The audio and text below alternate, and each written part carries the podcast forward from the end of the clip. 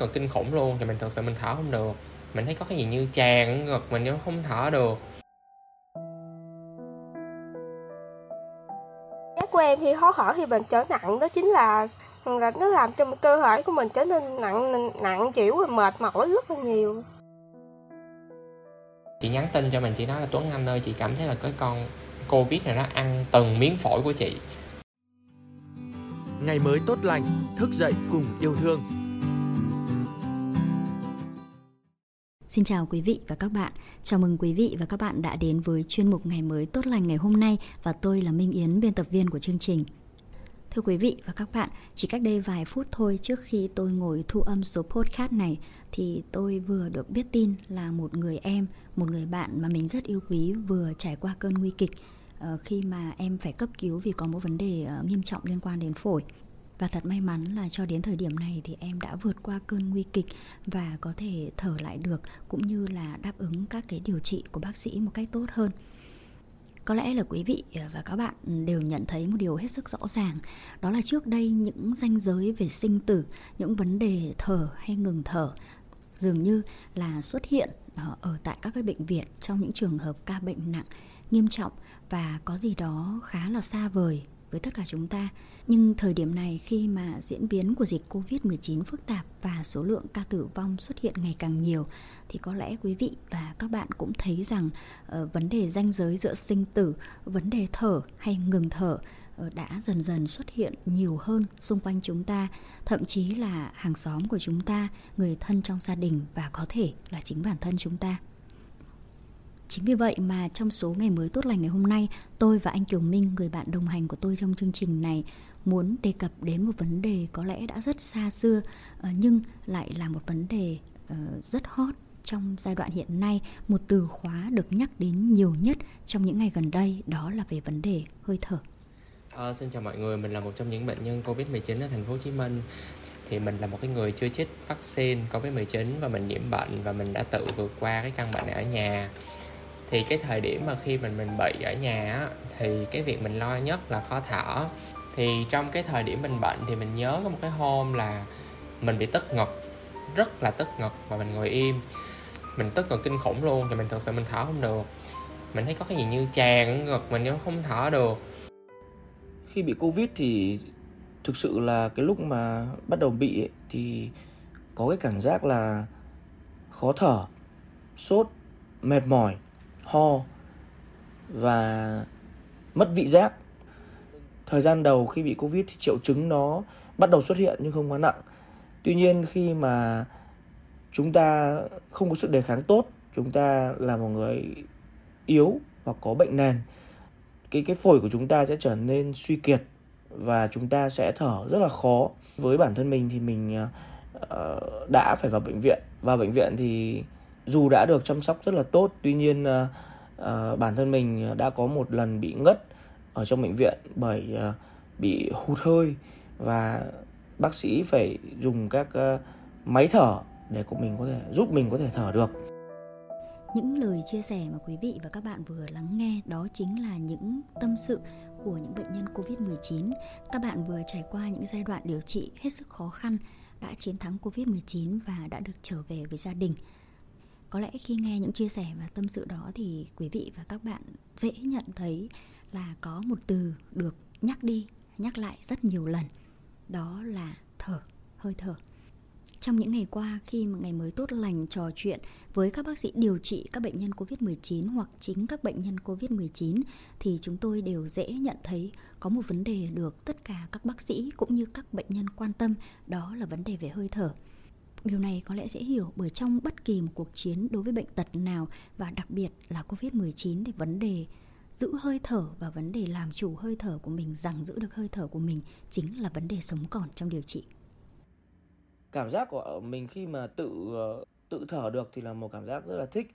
Mình vẫn nhớ là lúc ban đầu khi mà bị mắc covid vào bệnh viện thì bác sĩ có đưa cho một cái máy, một cái thiết bị để mà tập thở. Tức là nếu mà đẩy được hai quả bóng lên một cái mức tạm gọi là mức A thì sẽ được coi là cái phổi nó nó nó tốt. Tuy nhiên là khi mới vào bệnh viện thì mình thổi quả bóng đó thì không thể lên được mức A, thậm chí mức B cũng không được. Rất là yếu. Ờ, và cái cảm giác mà khi ờ, được cung cấp máy thở, cái buồng phổi của mình nó được đầy đủ oxy rất là thích.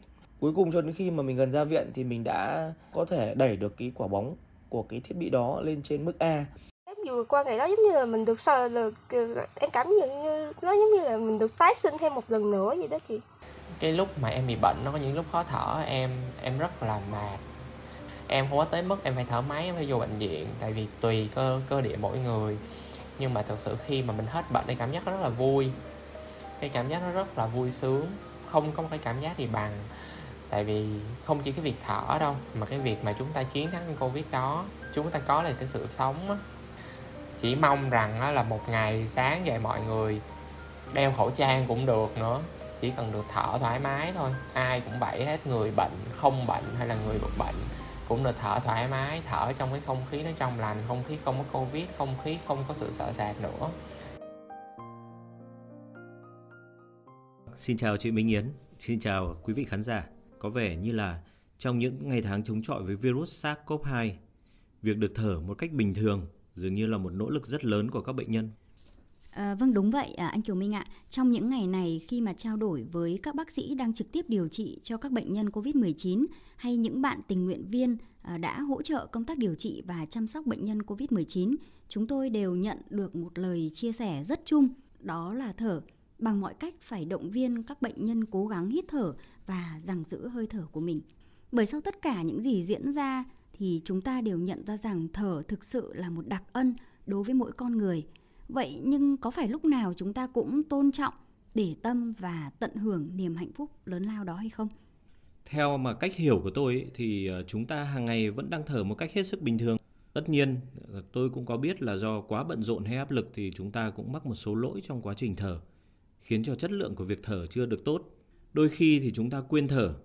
Đó thường là khi chúng ta tức giận, sợ hãi, lo âu, buồn bã, thậm chí là tập trung quá mức vào một việc gì đó còn một lỗi nữa mà thường gặp thì tôi cũng được biết thì do chúng ta thở nông, thở quá gấp dẫn tới hiệu quả của việc cung cấp oxy và đào thải khí carbonic cũng chưa cao.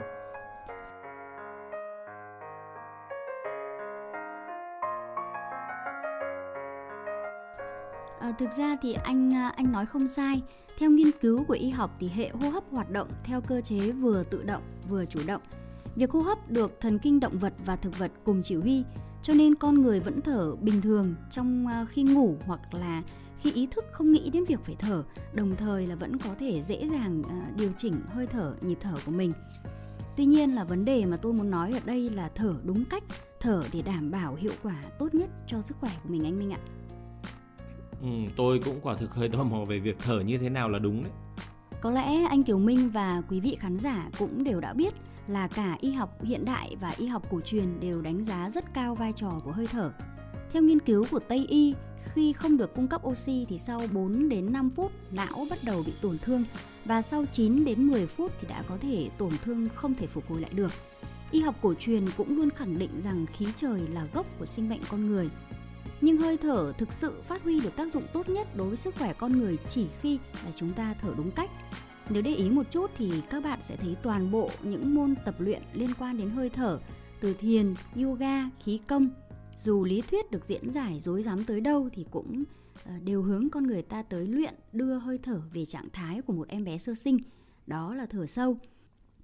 Thực ra thì có nhiều cách hướng dẫn thở, tuy nhiên hiểu một cách đơn giản là theo tôi được biết đó là khi chúng ta thở thì chúng ta hít sâu vào khiến bụng phình lên. Và khi thở ra thì ta thở từ từ thở hết để bụng dẹp hẳn xuống. À, theo nghiên cứu thì phổi của chúng ta bình thường có dung tích khoảng 5 lít không khí. Khi thở theo thói quen thông thường như hiện nay như tôi, anh Kiều Minh hay là các bạn đang thở, chúng ta chỉ sử dụng một phần cơ hoành và hô hấp phụ ở lồng ngực. Cũng chính vì điều đó mà chúng ta chỉ có khoảng 3 lít không khí được lưu chuyển trong quá trình thở đó. Như vậy là sẽ có khoảng 2 lít không khí bị tồn động ở phần đáy phổi. Ngược lại thì khi mà chúng ta hít thở sâu đến tận đáy phổi sẽ giúp đẩy hết các khí cặn ra ngoài và đưa không khí trong lành vào. Điều này giúp duy trì sức khỏe của phổi, giảm áp lực cho phổi và khiến nó hoạt động hiệu quả hơn. Bên cạnh đó thì ờ, theo tôi được biết, việc hít thở sâu còn có tác dụng tốt đến hệ tuần hoàn, thần kinh, thúc đẩy quá trình trao đổi chất, giảm đau, giảm viêm, giảm căng thẳng. À, ngoài ra thì có một vấn đề rất đáng lưu tâm mà theo nhiều tài liệu nghiên cứu về bệnh ung thư mà tôi đã đọc được thì khi thiếu dưỡng khí một số tế bào trong cơ thể của chúng ta buộc phải biến đổi để thích nghi với môi trường yếm khí và đó chính là tế bào ung thư. À, đúng là khi bị đau hoặc mất bình tĩnh, lo lắng sợ hãi thì tôi cũng thường hít thở sâu như vậy đấy. Và quả thật là cũng cảm thấy dễ chịu hơn rất nhiều. À, vâng, đó là bởi vì ờ, khi mà anh hít thở đúng cách, cơ thể sẽ giải phóng ra endorphin hay còn gọi là morphin nội sinh, một chất giảm đau tự nhiên của cơ thể. Mặt khác thì việc hít thở sâu trong một thời gian dài sẽ làm tăng lượng serotonin, chất do não sản xuất ra để giúp điều hòa tinh thần, tăng khả năng tập trung và giảm mệt mỏi. Ờ, và tôi nghĩ rằng là không chỉ đối với các bệnh nhân đang điều trị ờ, COVID-19 đâu anh Minh ạ, mà tất cả chúng ta những người đang ít nhiều chịu ảnh hưởng bởi dịch bệnh COVID-19 với những lo lắng, sợ hãi, buồn bã, thậm chí đôi khi là cái cảm giác bất lực thì cái việc hít thở sâu để điều hòa cảm xúc, bình tĩnh, lắng tâm lại để có thể đối diện và tìm ra được cái cách giải quyết hợp lý cho các vấn đề hiện tại của chúng ta cũng là một cách hữu hiệu uh, trong giai đoạn này. À, và thực sự cho đến thời điểm này tôi nghĩ rằng là việc thở một cách bình thường à, như anh Minh nói vừa vừa nãy là đã rất là hạnh phúc và tôi tin rằng chỉ cần chúng ta còn thở, chúng ta còn sống thì mọi vấn đề đều có thể bắt đầu lại. Vì lẽ đó mà mỗi buổi sáng khi mà bạn thức dậy và thấy mình vẫn còn thở thì đó thực sự ờ, đã là một ngày mới tốt lành. Kết thúc số postcard ngày hôm nay thì tôi xin phép được mượn ờ, một đoạn trong bài thơ Sài Gòn thở đi em của tác giả Trương Bảo Châu để thay cho lời kết. Em dáng hít thật sâu, thở ra thật nhẹ. Trước giờ chưa từng khẽ khàng tới vậy, phổi mình cũng có lúc bớt trong. Con tàu ra khơi cũng có khi lạc sóng, ngày xót xa để mai sau nhìn lại. Cây táo vui vì biết nở hoa, Sài Gòn vui em biết thở hiền hòa. Cầu chúc cho tất cả những hơi thở đều hiền hòa và bình yên hãy thở thật sâu và sống một ngày hôm nay thật trọn vẹn.